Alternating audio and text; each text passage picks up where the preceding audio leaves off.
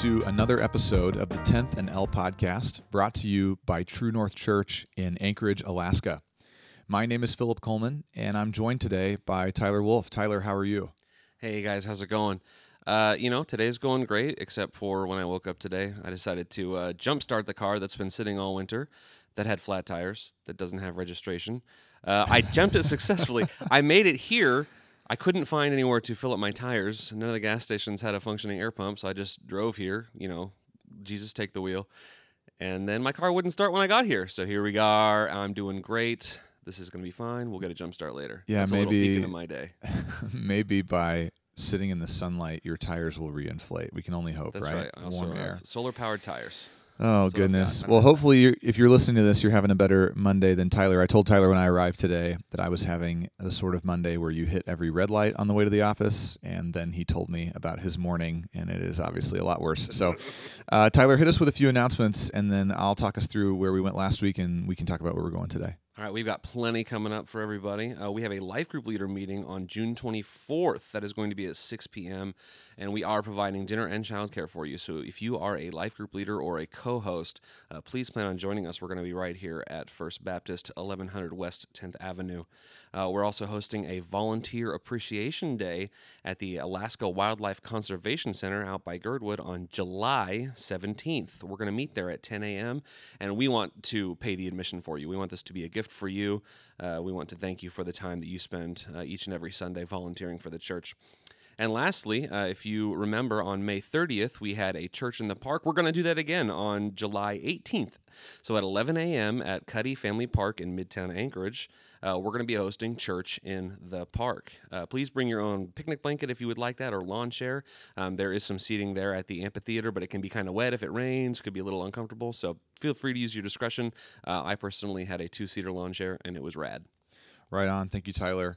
I'm really excited about Volunteer Appreciation Day. Uh, this is not something that we've done in my uh, two and a half or three years here at True North. We've done some other things to say thanks to our volunteers, but this is going to be a really fun weekend to have that on Saturday and then turn right around and meet outside at the park on the 18th. So if you're listening to this, uh, you can join us in prayer that the weather will be great that weekend because it's sort of a double or nothing thing for us on whether we have clear blue skies like we have today when we're recording or uh, if it's going to be a rainy spring summer day in Alaska. Uh, this is episode five of the podcast. Last week, um, I had the opportunity to interview Ian Johannes, one of our lay elders here at the church, and we talked about the idolatry of children and family. This was sort of a um, follow up to uh, the sermon that I preached the Sunday before, in which we discussed uh, the goddess Heket of Egypt and the second plague that God put on Heket, the Pharaoh, and the people of Egypt to confront them with their idol of family. Uh, specifically, if you haven't had a chance to listen to that episode, I recommend that you go back and, and listen to it, whether you have kids or not. We dug down into a couple of ways that people parent naturally without Jesus, and then maybe a third option that we have as believers. We also spent some time, Ian did a great job explaining to us the hope that we can have in Jesus if we are a young adult now in our 20s or 30s and we grew up in a home where we were idolized. How do we adjust to a world that doesn't think we're that great? And how do we embrace the humility of Christ um, and experience the transition of that out of having kind of been told that we're God's gift to the earth? So, really good discussion. I personally enjoyed it a lot. And, uh, I'm excited to have Ian back on again soon. But that's not what we're going to talk about today. Today, we're going to do a little bit of a follow up to uh, the most recent sermon that I preached at the time of this recording, dealing with um, spiritual powers of darkness. And Tyler, I think we have four kind of questions or categories of things that we want right. to dig into. That's right. Today we're going to be talking about four specific things about the powers of darkness. Firstly, what are the spiritual powers of darkness? Then we're going to talk about what the Bible teaches about those false gods and demons. Thirdly, we're going to talk about how do we experience the demonic today? What's going on today in our world? Has it stopped? And finally, we're going to talk about what we can learn from Jesus' response to the demonic. So, Philip, the first question is for you What are the spiritual powers of darkness?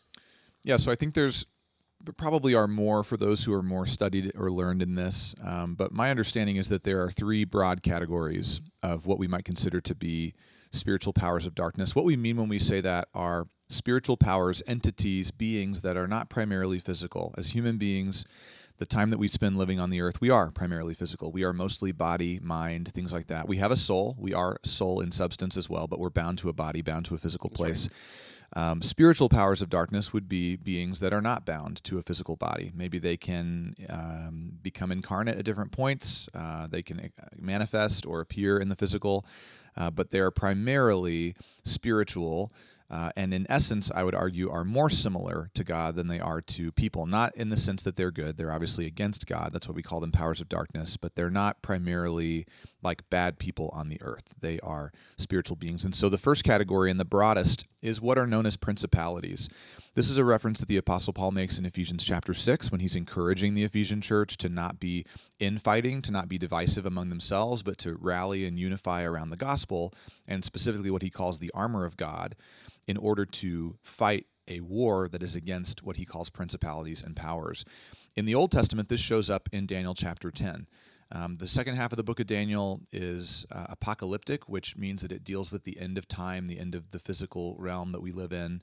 Um, and in it, Daniel receives a vision. He's an old man, and he receives a vision from an archangel who communicates to him that the archangel had been held up. He'd been delayed in coming to Daniel to answer his prayer because he was fighting a battle against the prince of Persia, is the way that he communicates it. And we don't understand that to mean that he was actually waging a physical war against a human being who had power over the kingdom of Persia we understand that to mean that that there is a spiritual prince, a darkness who is given dominion, whether it's by Satan or allowed by God, dominion over a specific region of the earth. And so principalities seem to be specific demons that manifest at specific times uh, and are present in government or or are present kind of at a larger scale over regions of the earth, influencing, tempting, communicating to people that there's a way outside of God's way that's better and right.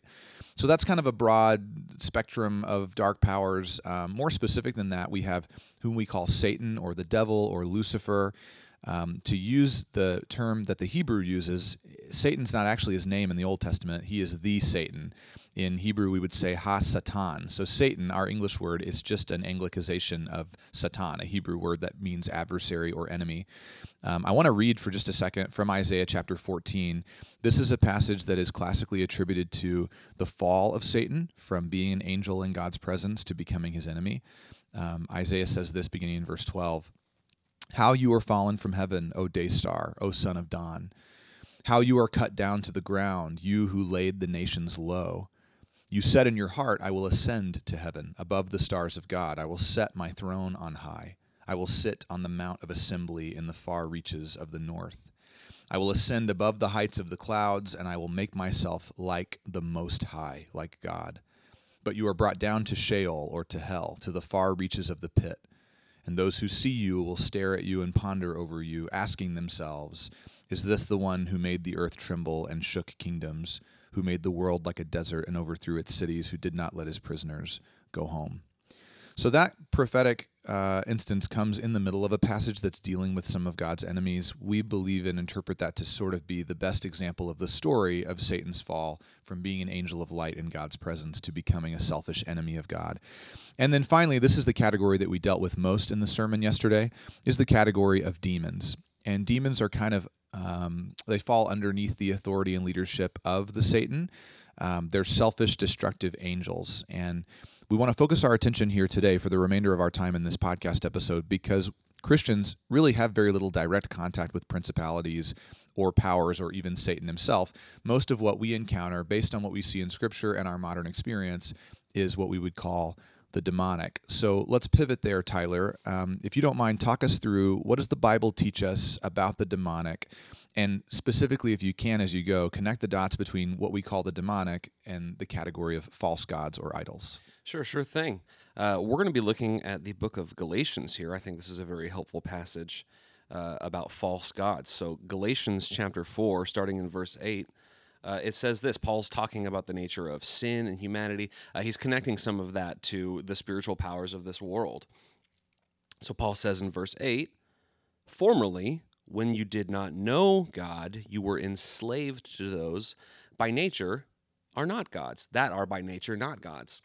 But now that you have come to know God, or rather to be known by God, he gives God the credit there, how can you turn back again to the weak and worthless elementary principles of the world, whose slaves you want to be once more? You observe days, days and months and seasons and years. And then he gets real upset. He says, I'm afraid that I may have labored over you in vain. So he's saying you're wasting your time on all these things. These are the forces that, that are of the world, but they are not the gods of the world. They are not the God of the world. You're observing the days and months, and you're worshiping things that deserve no worship. They steal worship from God. These are the things that, yeah, the world turns. That doesn't mean you have to worship it. God is the one that turns the world. That's right, Tyler. And I think that it's funny. Anybody who's on Facebook or Twitter, probably any social media platform, is familiar with this idea of today is National Sibling Day, Hot Dog Day, Big Brother Day, Little Sister Day, Dogs with Short Legs Day. Day, That's you exactly know? right. It to me, I'm not saying those things are necessarily modern idols, but doesn't it show that the same propensity people had in Galatia to pick a day and give it significance Yes. and somewhat build their value, their participation around that? We have that same streak in us now as well. Um, I want to read from Psalm 106. Um, this is a, a passage of scripture. Psalm 106, if you're not familiar, is really a history of the nation of Israel up until the time that the psalm is written. Uh, similar to Stephen, the martyr's speech in the beginning of the book of Acts, it's a great kind of review of what's happened in the Bible up to that point. Um, where I'm going to read from, beginning in verse 34, is dealing with what we call the Judges period. So, for those that were here in the fall of 2019, we preached through the book of Judges. Some of this will sound familiar to you. This is the accusation of God against his people that they did not destroy the peoples as the Lord commanded them, which we know to be true from the book of Judges. They did not drive out all the tribes they were supposed to. But instead, they mixed with the nations and they learned to do as they did. Again, God is not xenophobic, He's not against other races. He's upset at the idolatry that comes with the intermarriage. Verse 36 They served their idols, which then became a snare to them. They sacrificed their sons and their daughters to the demons. They poured out innocent blood, the blood of their sons and daughters, whom they sacrificed to the idols of Canaan, and the land became polluted with blood, with the blood of these sacrificed children. Mm-hmm. And thus they became unclean by their acts, and they played the whore in their deeds. So here the psalmist seems to equate the worship of idols to be synonymous with sacrifices made to demons, that there are actually dark powers behind those carved images, behind those human ideas of fertility or sex or power or money. Um, very interesting, but also still kind of a little bit vague, kind of a high level overview of what's going on. I think you had a passage to read that's a little more specific from the book of Isaiah. That's right. Uh, in the book of Isaiah, he's referencing the the other kind of category of dark dark demonic powers, and that's principalities. Uh, King Hezekiah is praying for deliverance from a foreign military power, from uh, Sennacherib, the king of Assyria. So this is Hezekiah's prayer to the Lord. And Hezekiah prayed to the Lord in verse 15 of chapter 37 O Lord of hosts, God of Israel, enthroned above the cherubim, you are the God. You alone of all the kingdoms of the earth. You have made heaven and earth. Incline your ear, O Lord, and hear. Open your eyes, O Lord, and see, and hear all the words of Sennacherib, which he has sent to mock the living God. Mm-hmm. Truly, O Lord, the kings of Assyria have laid waste to all the nations and their lands, and have cast their gods into the fire. For they were no gods, but the work of men's hands, wood and stone. Therefore, they were destroyed. And a little bit of background to this story uh, King Sennacherib sent uh, one of his high ranking officers to basically just come to uh, all the servants of Hezekiah and, and mock the living God, saying, Look, we have conquered all these lands, and all these little gods, we have destroyed them. What makes you think your God can do any better? It's interesting to me because Sennacherib understands the falseness of the foreign idols, but his response is not the right response. He doesn't see that and then go, well, there must be a living God somewhere who's better and higher than these things. He just exalts his own humanity. That's right. Which is a symptom of the demonic. That's one of the things the demonic loves to do is to exalt and lift up human beings That's to right. They convince them to steal that worship from the Lord, which That's is right. exactly what the king of Assyria was telling the Israelites to do. That's right. And I think it's interesting that the loudest voices in our culture against Christianity are typically these people who've built their career on their own atheism. And it's that that's the that's the cry of Sennacherib to me. He's saying, "Look, I've I, we've conquered all these other gods. We have explanations for these things. We've proven themselves our, we've proven ourselves to be more powerful than whatever you think your gods represent to you." And therefore follow us. Not just we're laying waste to this because there should be no religion, but specifically, I'm going to build a platform, if I'm a modern atheist, on the idea that I've got a better way for you. I'm not just knocking down your philosophy mm. of living, I want to replace it with my own. And I'm yes. going to be really happy if you'll come along with me. It's those principalities. For the journey. That's right. And then my favorite Old Testament story, uh, just a snapshot from the book of First Samuel. At this period of time, uh, God had chosen to put his presence on what's called the Ark of the Covenant of God. Uh, it doesn't mean that God wasn't still everywhere all the time, but he specifically was demonstrating a little bit of his glory, kind of hovering over and around the ark all the time. And so he was teaching his people to be reverent to him, to worship him, and wherever they would bring the Ark of the Covenant, typically they would win whatever war they were fighting. Now, there's some ex- exemptions to that where God's people tried to manipulate God by bringing the Ark at the wrong time, or he would say, No, don't go to war, but they would bring the Ark anyway. Uh, this is one of those instances in 1 Samuel 5. God's people are fighting the Philistines, who aren't really a nation. They're just five warlords who kind of have decided to work together and not kill each other and they capture the ark of God. They defeat the people of God, they take the ark of the covenant and they bring it into their Philistine lands. And I'm going to start reading in verse 5 of first or excuse me, verse 1 of 1 Samuel 5. When the Philistines captured the ark of God, they brought it from Ebenezer, which is where it had been, where the battlefield was, to a city called Ashdod, which is a Philistine city. And then the Philistines took the ark of God and they brought it into the house of Dagon. So Dagon is a Philistine god. He's actually a Babylonian god that I, probably the worship of has lasted for a few thousand years at this point. But they have a temple to him in the city of Ashdod, and they set up the ark of God, the ark of the covenant, next to the carved image of Dagon. We don't know if it's made of stone or wood, but it was probably larger than life size, where people would come to make sacrifices, to pray, to offer to Dagon. When the people of Ashdod, this is verse 3, rose early the next day, behold, Dagon, the carved image of Dagon, the Philistine god, had fallen face downward on the ground in front of the Ark of the Covenant. So they took Dagon and they put him back in his place. They thought, I don't know, maybe they thought it was an aftershock like we have in Alaska. Something happened, he fell down. They don't find any spiritual significance in that. Now, verse 4 says, When they rose early on the next morning, behold, Dagon had fallen face downward on the ground before the ark of the Lord, and the head of Dagon and both of his hands were lying cut off in the doorway to the temple. Only the trunk or the abdomen of Dagon was left to him, still lying prostrate in front of the Ark of the Covenant. Verse 5 This is why the priests of Dagon and all who enter the house of Dagon do not tread on the threshold of Dagon in Ashdod to this day in that region. I don't know if there's still a temple to Dagon now, but there was when the book of First Samuel was written. Those priests still step over the doorway when they come into the temple because they want no part of God's curse. And to give a little bit more follow up, in chapter 6, the people of Philistia, the Philistines, give the ark back to Israel. And they do that because they keep moving it from city to city. Every time it arrives in a new city, people there get tumors all over their body, mice attack their fields and eventually they figure out we got to get rid of this thing. So that very interestingly they make an offering of golden tumors which is nasty to me. I don't want to see or touch those. And golden mice. They put them in a box. They put it in the back of a cart with two cows that have never pulled a cart before and they basically just kick those cows on the rear end and trust that the spirit of god will lead the ark of the covenant back to israel and he does. But i think it's so interesting that we see in the old testament our God interacting with, not just speaking to his people about avoiding bad ideas, which I think is what we think of modern idolatry. But to further apply, he goes to war with them in a very similar vein. And if you were to read through 1 Samuel 4, 5, and 6, you would hear the people of Philistia say, that this is the living God who brought the plagues on the Pharaoh and the Egyptians. This story happens uh, maybe 150 years after the end of the book of Exodus. And so that what we're working on on Sunday mornings becomes God's reputation among all the nations of the earth, his willingness, his ability to attack and defeat other idols, other demons. So there's some, to me, a little bit of tie in there between not just that God is against the ideological practice of worshiping other things, but that he seeks to protect his people and he's willing to go to war with powers of darkness on behalf of his own kingdom and those who belong to him. That's right. I think the Bible makes a really clear distinction in a lot of these passages that we're talking about false gods and false idols, but what we're really wanting to attribute worship to is the living God. And I think that is the, a major key distinction uh, that none of these other idols, none of these other powers of darkness are going to lead to anything but death. Yeah, that's right.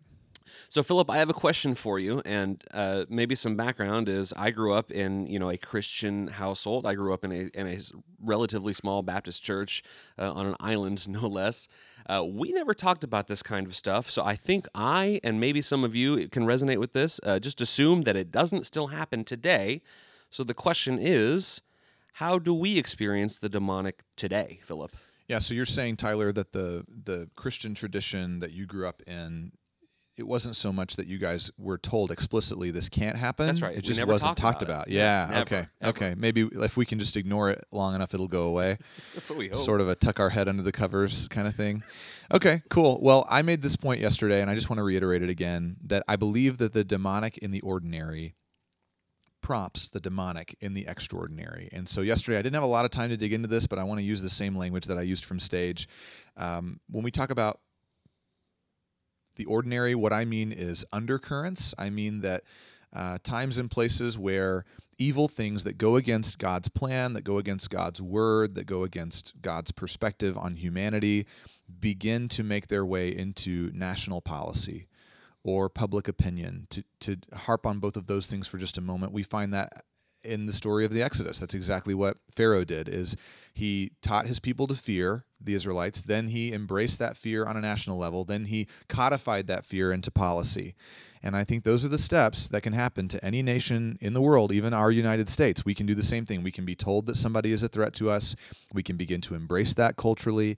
And then we don't fight back. We don't speak up when that becomes codified. So the ordinary is those undercurrents. When we begin to embrace into our culture that this is just the way that it is. And yeah, maybe it's a little bit ugly, but it's a necessary evil, is a kind of a term that we like to say. I mm. remember in the 2016 election, a lot of people said they were just choosing the lesser of two evils not necessarily language that the Bible uses, not trying to get into politics at all, but I think we have some ideas where we make compromise, compromises sometimes that God doesn't make and doesn't tell us to make. So when that happens, then the demonic erupts. We find supernatural things happening, what we might call extraordinary things uh, that are clearly evil. And we sometimes scratch our heads as to where they came from. Well, that's where we have to connect those extraordinary instances back to the themes that we see in the ordinary. So, for instance, genocide. Anywhere genocide happens, there's been an indoctrination of a people to Yes. believe that the people they are killing are evil. It And that starts on a low level first. It never just comes out of nowhere. Absolutely. And it sometimes is uh, catalyzed by one prolific leader, but it takes a group of people to make any of these kinds of atrocities happen. Civil war, the same kind of thing. When a group of people begins to infight to the point, and I don't just mean like the American Civil War, this can happen politically, it can happen in churches, it can happen in a family where one half of the group begins to see the other half as detrimental or negative or getting in the way of what would be right and best. And so, yes, there are going to be times and places where we might see supernatural manifestations of the demonic, like possession. I believe that that's real. The Bible has a category for that. Um, like serial killers, oftentimes I think of serial rapists, people who are able to completely abandon their own humanity and the humanity of others. Uh, I think there's an element, and we don't have time to get into this today, but there's even an element maybe of generational curse involved in that. That's a category the Bible has that modern Christians don't talk about a whole lot, where people in a family raised a certain way underneath the pressure and the angst of generational sin, they turn out about the same way over and over and over again. And I think that Jesus can break those chains, but sometimes those things have to be identified before they can necessarily be warred against. So, I think we tend to see the demonic in ordinary ways, in principles, in government, in culture, and then we find eruptions, these moments in history where we look around us and go, boy, these things really boiled over. Even in our recent history, uh, some of the different um, rioting and um, rallies that have happened in response to evil things that should never have happened, like the killing of innocent people at the hands of police officers, things like that. Uh, I think those are eruptions that are representative of the presence of evil in an undercurrent way. So I want to throw the ball back to you again here and let you maybe do the heavy lifting on this question.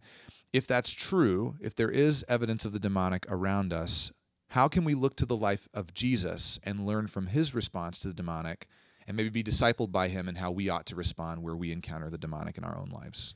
Uh, sure thing. When we look to the life of Jesus, uh, we see the way he interacts with sin and idolatry uh, in in his walk in his three year ministry.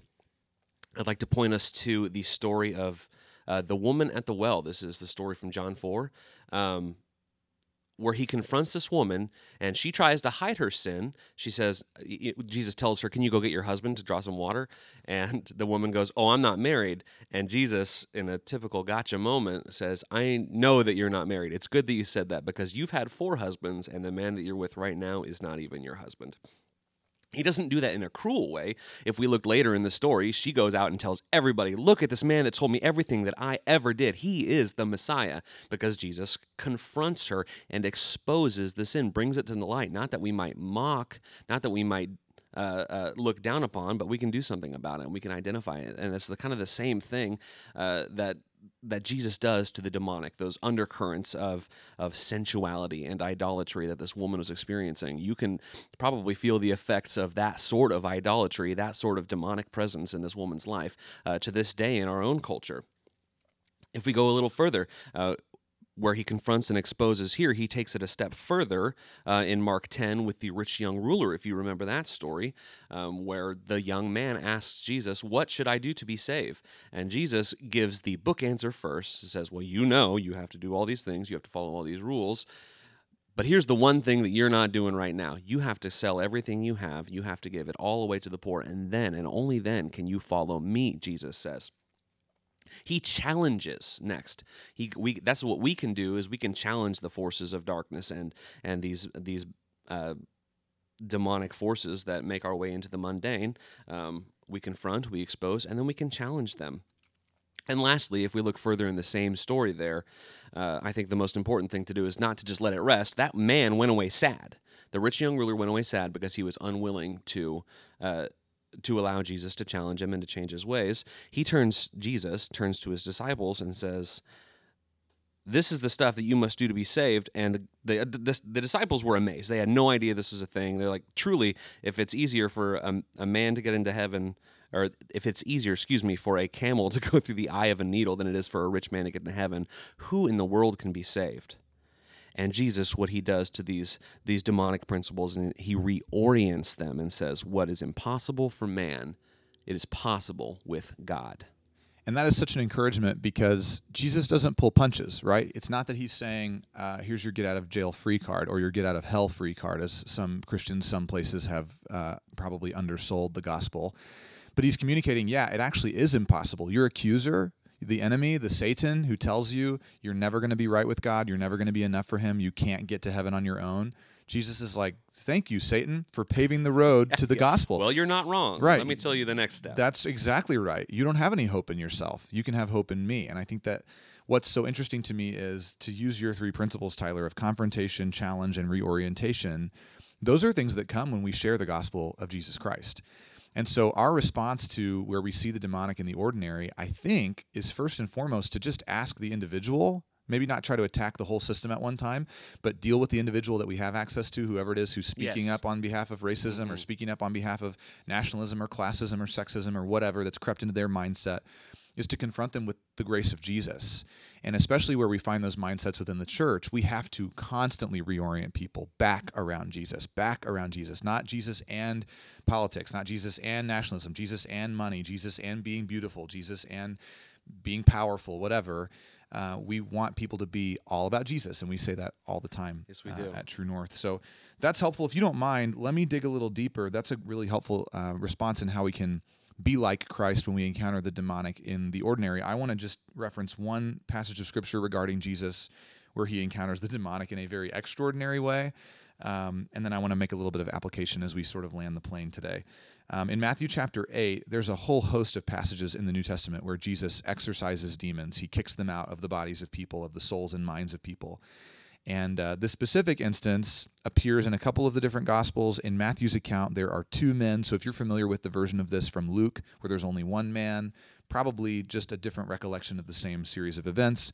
Uh, Matthew writes this in Matthew chapter 8. When Jesus came to the other side of the sea, to the country of the Gadar, excuse me, Gadarenes, I think is how you say that, a Gentile group of people, two demon possessed men met him. And they came out of the tombs, out of a graveyard. And they were so fierce that no one could pass by them. Verse 29 And behold, they cried out, What have you to do with us, O Son of God? Have you come here to torment us before the time? Implying that they know that a time of judgment is coming and they think that Jesus is cheating and showed up too early to judge them. Now a herd of many pigs was feeding at some distance from them. And the demons begged Jesus, saying, If you cast us out of these men, send us away into that herd of pigs. And Jesus said to them, Go. Very interesting that they cannot leave until he tells them to do it. And they leave uh, in his timing, at his word, with his authority.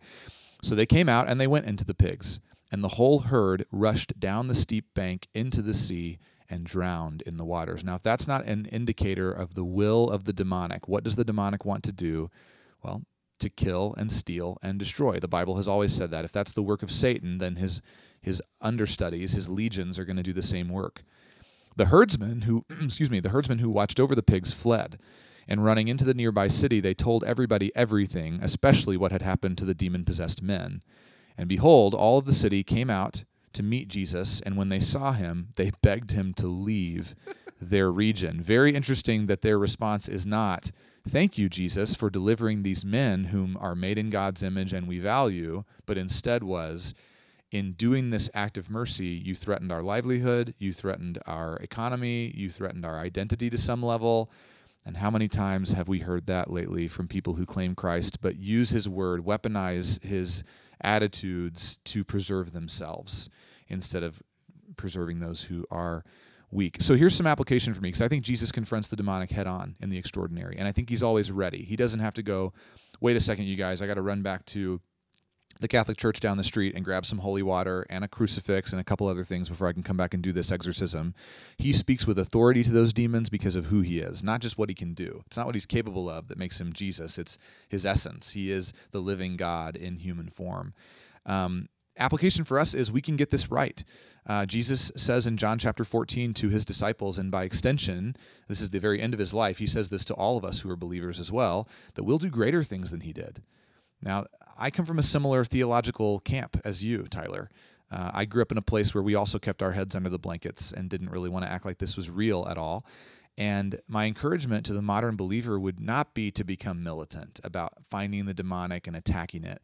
I think evil, anywhere we find it in human life, is evidence of the demonic. So there's no shortage of that. That's easy. Take a walk on your street in your neighborhood, and you will see evidence of the demonic around you as people are angry with each other, or dealing with poverty, are hungry at night and can't eat, are crushed by generational sins or curses or whatever it is that they're carrying from their parents, from their past, abuse, mis- neglect, misuse, things like that it's there. We can find it. We don't have to go find a girl whose head can turn around in 360 degrees to feel that we found the demonic.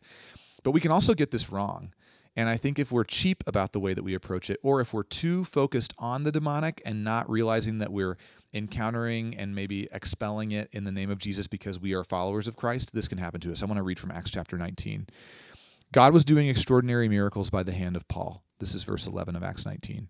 So that even handkerchiefs, even aprons that had touched his skin, were carried away to the sick, and their diseases left them, and the evil spirits came out of them.